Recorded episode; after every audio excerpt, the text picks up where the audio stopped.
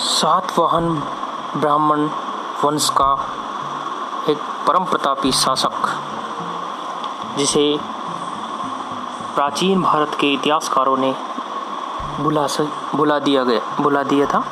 गौतम पुत्र सातकर्णी ये अपनी माता के नाम से जाने जाने वाले सातकर्णी परम प्रतापी और महान शासक थे।